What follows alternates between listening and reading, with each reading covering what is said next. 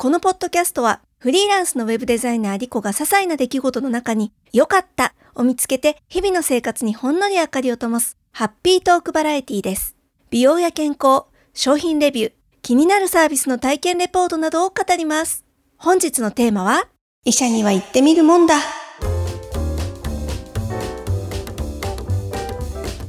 本日収録日5月20日です。えー、皆さんがお聞きくださっているこの回の1週前の配信実はお休みをさせていただきましてまあいらっしゃらないと思いますけれども楽しみに待っていてくださった方がいらしたらごめんなさいでした。えーとですね先週の土曜日私美術展を見に行きましてでその後ね、えっと、主催者が、え知り合いだったもんですから、えっと、見た後に美術展を見た後に主催者の皆さんたちと楽しく食事をしてですね帰ってきたんですけれどもその後すごい頭痛に襲われましてで翌日の日曜日もね半日寝て過ごすような感じになっちゃったんですよ。で最近ね頭痛が頻発しててうんとそもそも私頭痛って全然経験しないまま年を取ってきたんですけれども今年に入ってから2回すごくひどい頭痛っていうのを早くも起こしていてなんかこれはもういよいよ心配だぞと思ってえー、翌日のね月曜日に病院行きました。まあね悪い可能性を考えればいろいろとキリがないので、えー、脳外科に行きまして脳神経外科か。で先生にねいろいろこうこうこうこうでって話したところじゃあとりあえず MRI を取りましょうということで人生初 MRI を経験してきました。それ自体はね別に何か痛いことがあるわけでもなくてただただ寝てればいいんですけれども人によっては嫌かもしれないですねあれね。よく、まあ、皆さんもご存知だと思うんですけれどもすごいやかましい箱の中にこう寝っ転がったまま入ってなきゃいけなくて頭も動かしちゃいけないしっていう状態で15分から20分ぐらいですかね。でじっとしてなきゃいけない。で私が行った病院はね気を紛らわすためになのかヘッドホンをスポッと有も言わさずかぶせられましてなんかねうっすら音楽が聞こえてるんですよ。でこう周囲のゴンゴンゴンゴンっていう MRI の機械の騒音の中に薄くなんか女の人の歌声が聞こえる。で最初はね洋楽かなと思ったんですなんかノラ・ジョーンズとかそれ系かなと思ってたんだけどよくよく耳を澄ますとですねその騒音の向こう側にユーミンがいたんですねしかも荒井由実時代のユーミンがいましてユーミンが騒音の向こうで薄く歌ってるってね。まあまあのホラーだったんです。でなんか怖っと思って。これいっそのことね何もない方がいいし音をかけてくれるならさなんかヒーリング的な何か鳥の声とか川のせせらぎとかそういうのでいいんじゃないかねと思うんですけどね。郵便嫌いな人だったらかなり地獄の時間だと思うんですが、まあ、そんなことを考えてるうちに15分経ちまして、えー、ちょっと待った後に呼ばれて診察室入りましたら、えー、脳は特に異常がありませんと。で脳内の血管も異常なしと。ただここ見てくださいリコさん。あなたの目の裏のあたり副鼻腔に膿がびっしりと溜まってます。これね衝撃です。写真で見るとちょうど目玉の、まあ、裏というのかな。あのほっぺのあたりですかね。鼻の横ほっぺの裏あたりがね灰色なんですよ。で右側だけ。左側は真っ暗。つまり何も詰まってないんですけれども右側のね、えー、ほっぺの裏あたりに膿が溜まっててそれはすなわち副鼻腔炎、えー、もっと分かりやすく言うと蓄膿ですと。びっくりしちゃいまして。私ね鼻は全然詰まってなかったんですよ感覚としては。ただこの良かった探しやってていいことあるもんですね。なんかね最近どうも鼻声だなっていうのは自分でも気づいてました。あと、えー、編集でできるだけ消すようにはしてたんだけど鼻からね息を吸う時にピーっていう笛みたいな音が時々鳴ることがあってそれもなんでかなと思ってたんだけどどうやらね鼻に炎症があったらしいんですよ。で言われてみると3月の末ぐらい久しぶりにリアル対面でお客さんと打ち合わせの機会があったんですけどまあまあ気を張って打ち合わせした帰りに外に出てね、えー、ちょっと寒かったんですよねまだ3月だったんで。寒い風に吹かれた時にほっぺたが右側だけ猛烈に痛くなったことがあってえこれなんだろう疲れかなとか思ってたんですけど疲れは疲れだったんでしょうね。疲れでおそらく海が溜まったのかその場でいきなり溜まるってことはないのかもしれないんですけれども絶対あの時もこれが原因だっていうのがピンときたりあと本当にね今年に入ってからいつ頃でしょうかね。いつ頃からか下を向いた時に急に痛くなるってこともあったんですよ。これ分かってから種明かし的に調べていくと全部ね副鼻腔炎の症状に当てはまってました。一度か二度ね疑ったことはあったんですよ。でもやっぱりね何せ鼻の症状がない。鼻水が出るわけでもないし鼻が詰まってるわけでもないっていうので全然ねまさかって思ってたとこに落とし穴がありまして。で、えー、まあ、そんな写真見せられたらねほっとくわけにいかないんですぐに近所の耳鼻科に紹介状を書いていただいて、えーと、画像とともに行ったところ耳鼻科の先生も間違いなくこれは蓄膿だねっていうことですぐに抗生剤のお薬出していただきまして。3日ほど飲みまして今日ね、えー、お薬飲み始めてから5日目かな。3日目あたりから抗生剤飲み始めて結構すぐですね効果実感してまして今もあこんなに世の中ってクリアだったのかって今正直ちょっと感動しながら喋ってます。思考能力とかが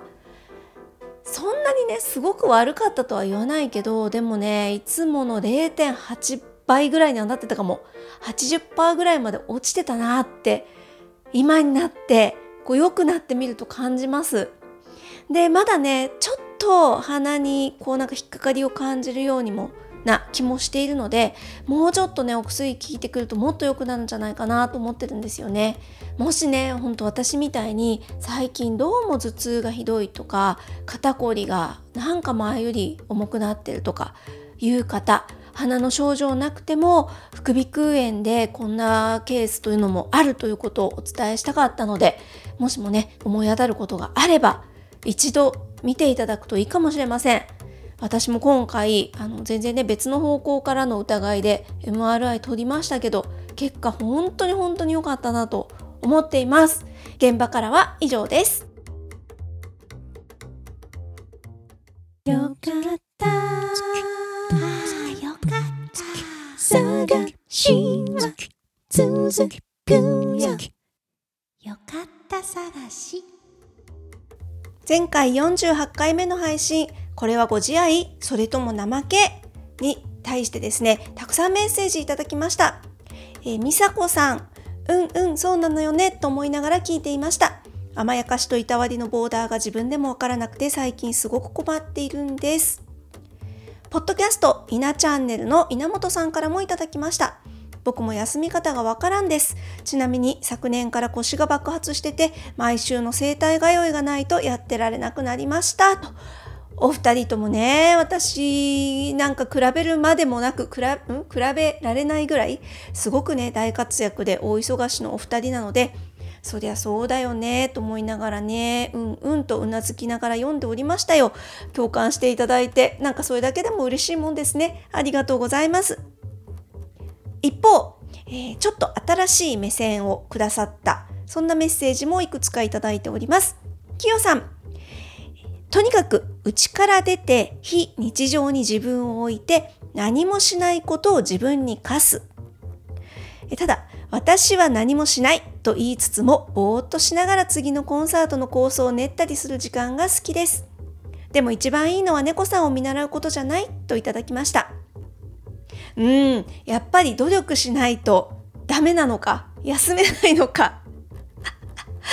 そうよね。まあ、キヨさんね、音楽家なので、多分お休みしてる間も次のステージに向けての充電期間っていう意味合いが強いでしょうからね。ちょっと普通の人とは、一般の人とは違うかもしれないですけれども、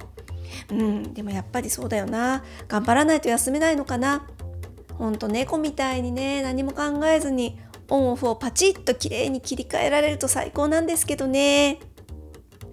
林さんからもいただきましたよ。シャカリキって懐かしい。光源氏のシャカリキコロンブス以来かもしれない。ツッコミどころそこかい、そこかい、シャカリキかい、と思いつつですね、えー、林さんのご自愛方法。寝る、まどろむ、どう過ごそうか考えない。寝る、まどろむ、慈愛と怠けの線引きを考えない。寝る、静かな音楽を聴く。寝る。深い本を読む。元気な音楽を聴く。寝る。たわいない話を聞く。笑う。起きる。といただきました。これ心理かもしれないね。とにかく寝るわけだ。寝るに何かをサンドするんですね、えー、ありがたい。教えだと。教えを授かったと。私受け止めました。林さんありがとうございます。おかみさんからもいただきました。おかみさんってほんといつもさ文才が素晴らしいなんかおかみさんの書いたブログとかなんかあれば読みたいなって思っちゃうんですけれども。えっ、ー、とねおかみさんからいただいた一部抜粋しますよ。ご自愛とはほんの些細な不調も無視せず自分で自分を解除し支援することであり自分の気分ややりたいことは二の次で眠るサプリを取るヨガをするなどを自分にさせること。一方怠けは自分の地獄をエンジョイする感じでしょうか。現状ダメダメだけど別にいいやそんな自分も可愛いよ。ポテチをむさぼり酒を飲んでソファーで寝るさみたいなといただきました。これすごい私にとっては新しい視点と言いますかいすか気づきと言いますか、えー、ご自愛と怠けの定義をしてくださってるんですね。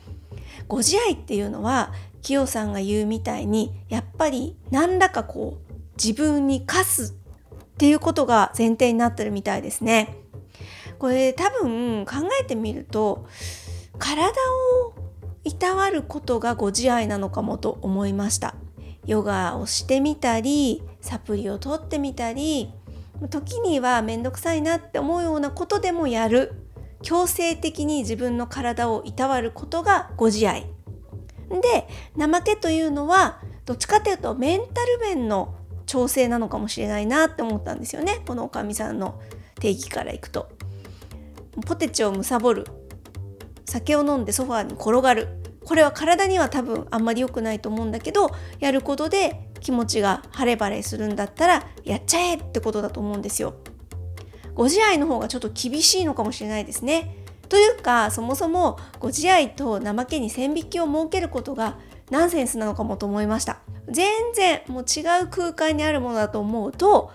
そうだね。2つを比べてどうこう言うのではなくそれぞれをやるときは熱心にやる全力投球でやるっていうのが一番健康的なのかも。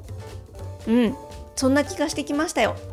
ということで、えー、私ですね鼻も調子が多分良くなってこのまま体調も上向きになっていくような気がしてもうそんな気が気しかしません。そんな予感しかしませんので、えー、とりあえずですね元気を出しつつ慈愛も怠けも全力でいこうかなと思っております。おそらく次回ぐらい2回後ぐらいから本気で調子が出てくると思いますので、えー、皆様楽しみにお聴きください。ではまた次にお耳にかかる時までごきげんよう。